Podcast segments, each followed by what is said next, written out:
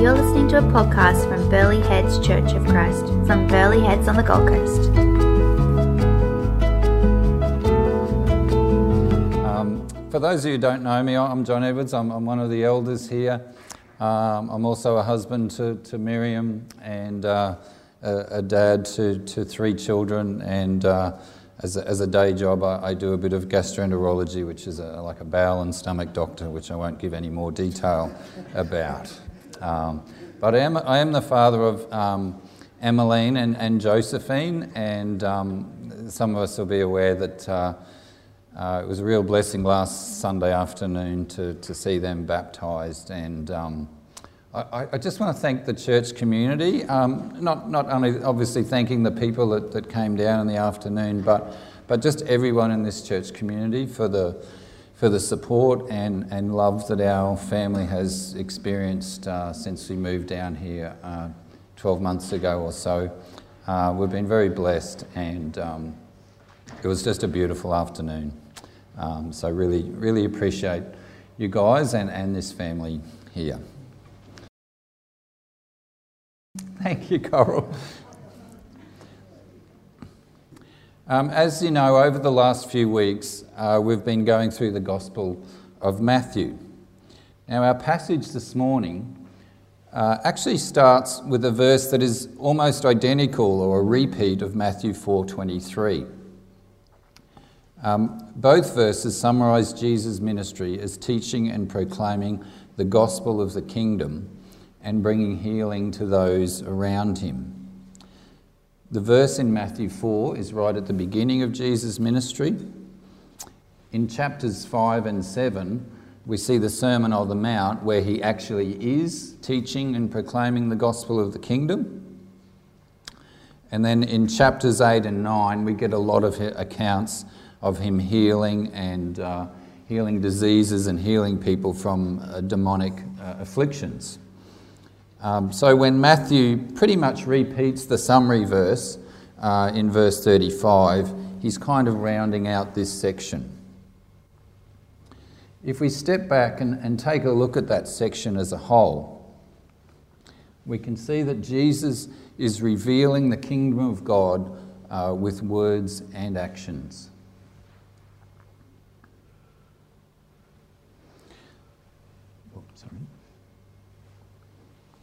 After chapters 5 to 9, there's a little transition period, which I'll, I'll talk about, a transition section. I'll, I'll talk about in a minute.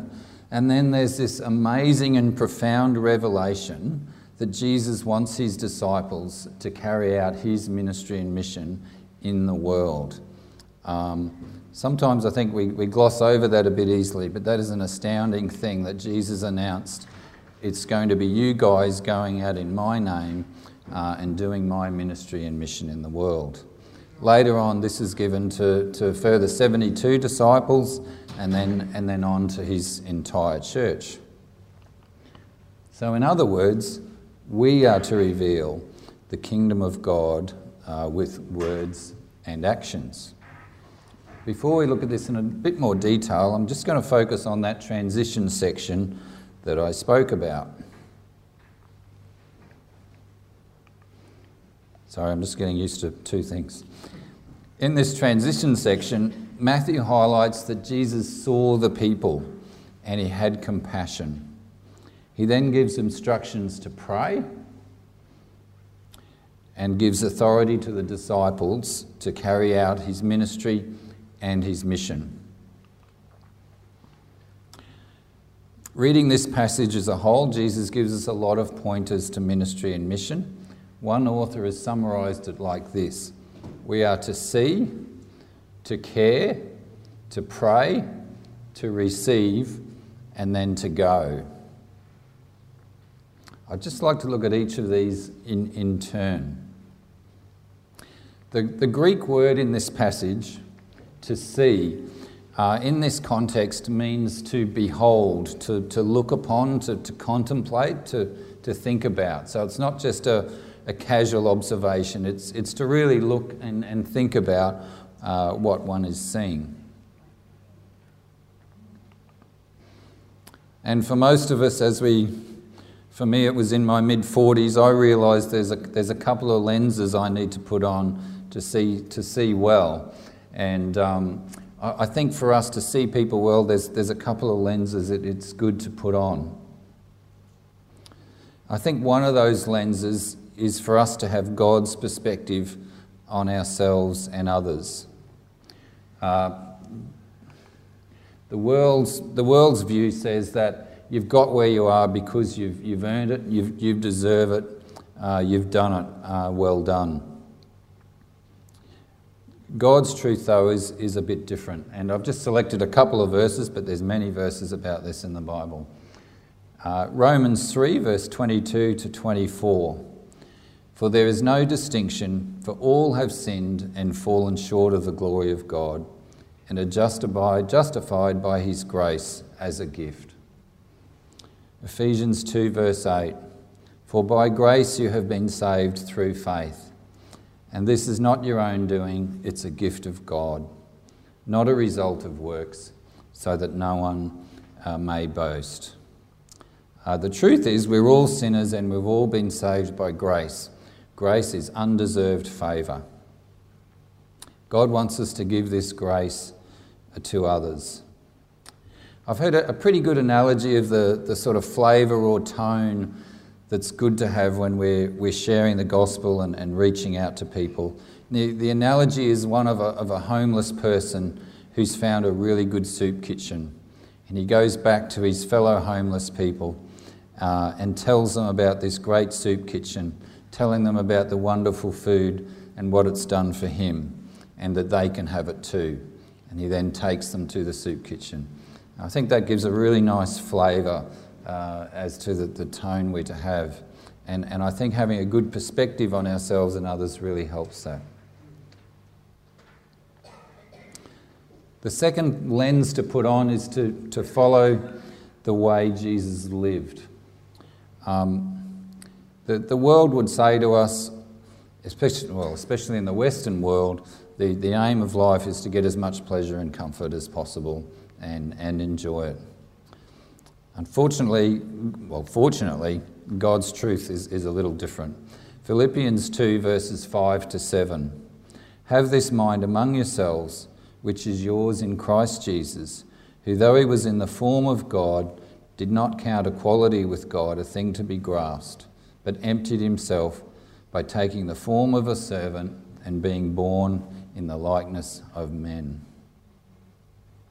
Jesus left the glory of heaven to come down to earth and live among the people, uh, to get along them, to, to see them.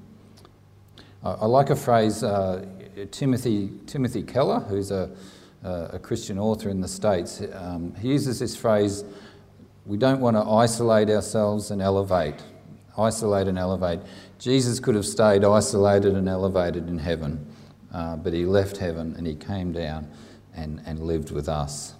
And, and we're to do the, the same thing. And I think it follows on nicely from Samal's message um, a couple of weeks ago about simplifying life, which is, allows us to free up time and resources to get along with people, get alongside people. I saw a great example of this um, quite a few years ago now as an intern, a first year doctor in a ward and um, there, was a, was, there was a patient in with a chest disease who he was an elderly fellow and he was, he was short of breath with his chest disease. And in the middle of the night, he kept waking up and he'd be shouting, he'd be quite anxious, he'd be disturbing all those around him. And people were trying to help him, but it was starting to wear a bit thin on the patients around him in the wards. Um, and, and the nurses, it was, it was starting to get, to get a bit on their nerves as well.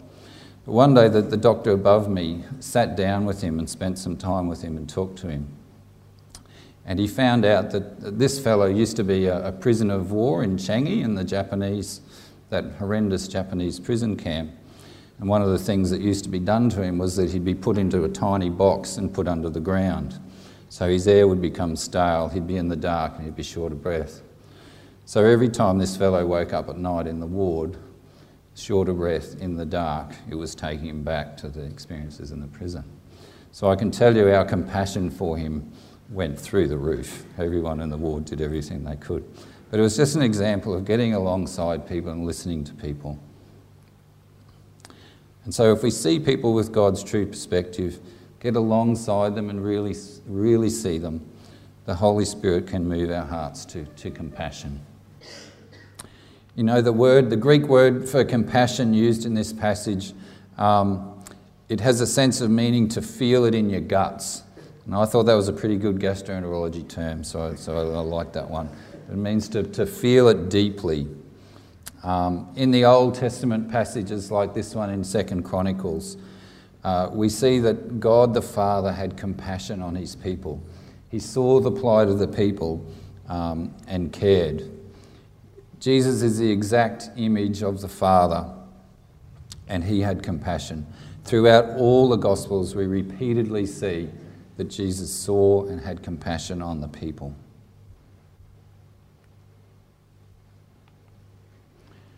With, these, this, with this, though, and as, as Steve mentioned before, for Jesus, compassion is always followed by action.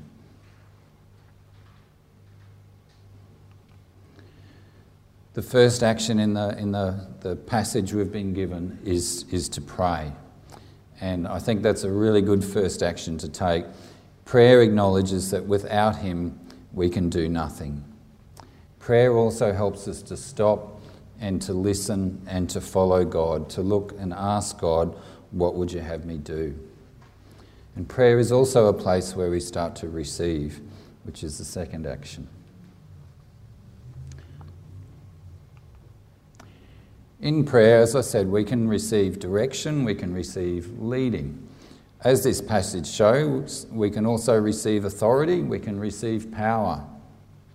Um, but as Steve Gray really nicely showed us last week, uh, a, a, really good thing to receive in, in prayer is to receive a heart surrendered to the will of God and to be willing to turn over to Him and let Him work in the ways that He wants to do. Other things we receive out, outside of prayer. Um, in these passages, Jesus has been doing plenty of teaching and instruction. And uh, throughout the New Testament, it's, it's the role of the body, the church family, to, to disciple and, and to equip each other um, for, for ministry and, and mission. So that's, that's something else we're to receive.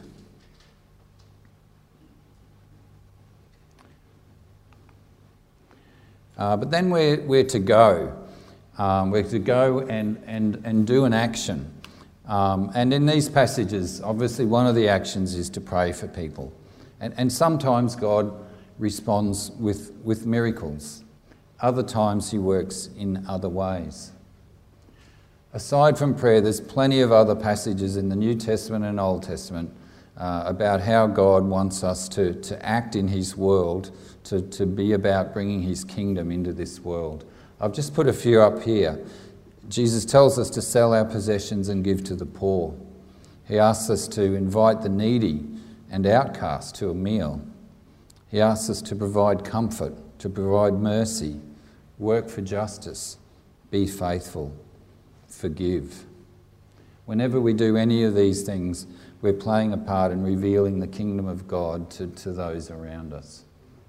You could summarize them as, as loving others, loving others the way Jesus loved.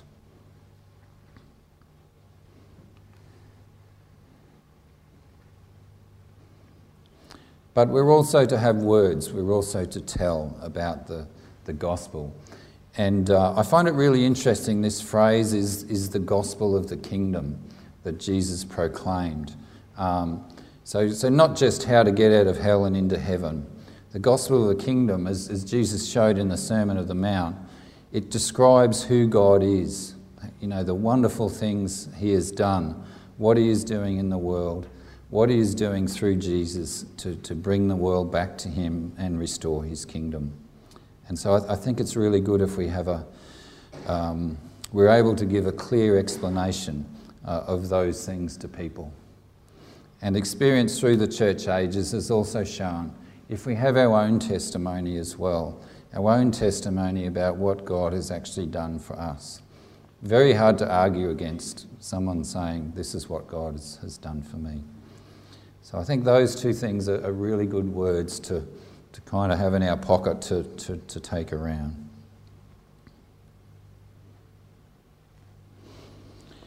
Now, I was, I was planning a, a different wrap up for this message uh, when I got the news about Rob's passing. Um, we've, we've lost a dear brother this week, as, as Steve has said. Um, so as I sat there with, with a lot of thoughts and emotions, um, and, and I, I sought and asked God for how He, he wanted me to, to wrap this up. Um, so here goes. The, the miracles and healings that we've been reading about and, and looking about, they, they, were, they were amazing things. Jesus did amazing things. Um, but these things, for those people, they were temporary healings. Everyone who was healed, including Lazarus, who was raised from the dead, everyone later on passed away. So these things were, were pointers to a much bigger thing that was to come a, a much bigger reality, a much bigger main event that was to come. When Jesus died on the cross and rose from the dead, that's the main event. That shows us once and for all who God is. It shows us that God is a God who sees us and has compassion. But it also shows us that He's taken a, a massive action um, that gives us hope. It gives us hope for a glorious uh, future. Revelation 21, verse 1 to 3, talks about our future hope. I'll just read it out. Behold, the dwelling place of God is with man. He will dwell with them, and they will be his people. God himself will be with them as their God. He will wipe away every tear from their eyes, and death shall be no more. Neither shall there be mourning, nor crying, nor pain any more, for the former things have passed away. Total, permanent healing. I know from talking to Rob in the last couple of week, uh, couple of months, um, that that was the hope that Rob believed in. Rob said to me, right back at the start of the illness, he said to me, I know either way I'm going to win. He said to me, If Jesus heals me now for a little while longer, that'll be great. I can stay in this world a little while longer. But if He doesn't heal me now, I go to be with the Father and I'm healed forever. So He said to me, Either way, I win. So I know that's a hope Rob believed in. I truly believe that's a hope that is now reality for him.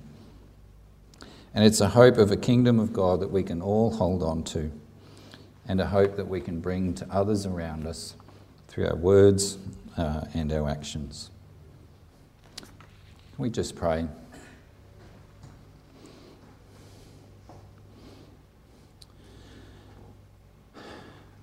Father, for us, it's been a week of, of, of highs, highs and, and lows. Um, but Lord, thank you through all of it. Um, we, we have you as our, as our rock. Um, we have you, whom through Jesus we know you've loved us, you've seen us, you've had compassion, and, and you've worked to bring us an eternal hope. Um, I pray for each one of us. I pray for Bev and, and the family. Uh, by your Spirit, Lord, uh, just fill us with this hope. And Lord, lead us as we go out this week to bring this hope of the kingdom of God into the lives of those around us. Um, in Jesus' name, amen. Um, before we have the last song, I'll just uh, announce after the last song, you're welcome to come down the front for prayer, or there's a prayer group I think Margaret is leading out in the multi purpose room after church over there. Um, so thank you for listening, and we'll go on to the last song. Mm-hmm.